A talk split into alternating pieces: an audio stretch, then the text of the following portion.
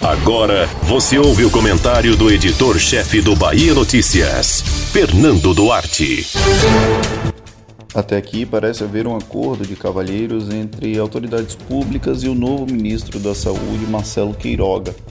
Com longa trajetória em sociedades médicas, o ministro herdou uma pasta desestruturada pela incompetência do antecessor, Eduardo Pazuello, alinhado à falta de habilidade na gestão da pior crise sanitária do século. No entanto, isso não pode servir como escudo para blindá-lo de um problema grave que o país vai enfrentar ao longo dos próximos meses: a escassez de vacina. O voto de confiança de que o novo ministro trará alento que o país necessita explica a ausência de críticas diretas às falhas da distribuição da vacina. Sabe-se que Queiroga não é o único responsável por esse entrave. Durante a temerária gestão Pazuello, que se comportou como uma marionete do presidente Jair Bolsonaro, o Brasil não fechou acordos cruciais para o fornecimento de vacinas, a exemplo das propostas recusadas da Pfizer, e atrasou o andamento de contratos que foram efetivamente levados a cabo, como foi o caso da Coronavac com o Instituto Butantan.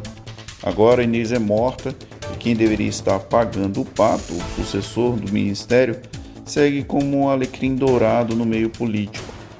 É difícil prever até quando assistiremos essa lua de mel entre gestores de outras instâncias e Queiroga.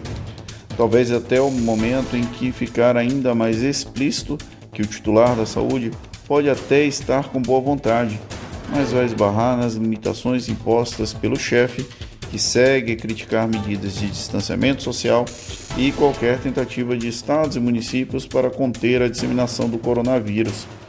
Nessa mesma roleta russa que o ministro se encontra, já passaram outros dois médicos, Luiz Henrique Mandetta e Nelson Tash, que pediram chapéu antes de colocar em risco o próprio registro médico. Porém, a culpa pelos problemas da vacinação contra a Covid-19 no Brasil não são exclusivos do Ministério da Saúde. Há certo represamento de doses por incapacidade de gestores públicos em construir um programa de vacinação efetivo e transparente. Mesmo grandes centros urbanos, a exemplo de Salvador, possuem infraestrutura e capacidade de aplicação de vacinas, apresentam falhas pela inconstância da entrega de doses. Nos municípios menores, há dificuldades desde a divulgação das faixas de vacinação até a baixa capacidade de gerenciamento das bases de dados heranças de um passado em que a saúde pública não era prioridade até que a pandemia estourasse. Agora em abril, quando começar a cair a ficha que o estrago das falsas promessas de entrega de doses vai acontecer, talvez surja algum tipo de insurgência crítica ao estreante Queiroga. O próprio ministro já reduziu e muito as previsões de entrega para o mês e ficará difícil para secretários estaduais e municipais de saúde assumirem o ônus que não lhes cabe. Afinal, quem está na ponta é que terá que lidar com a frustração da falta de vacina. Lembram daquele slogan fajuto de quando muita gente ainda acreditava ser possível sair do fundo do poço?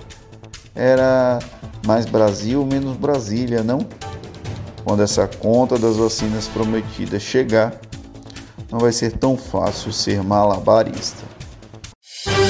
Você ouviu o comentário do editor-chefe do Bahia Notícias, Fernando Duarte.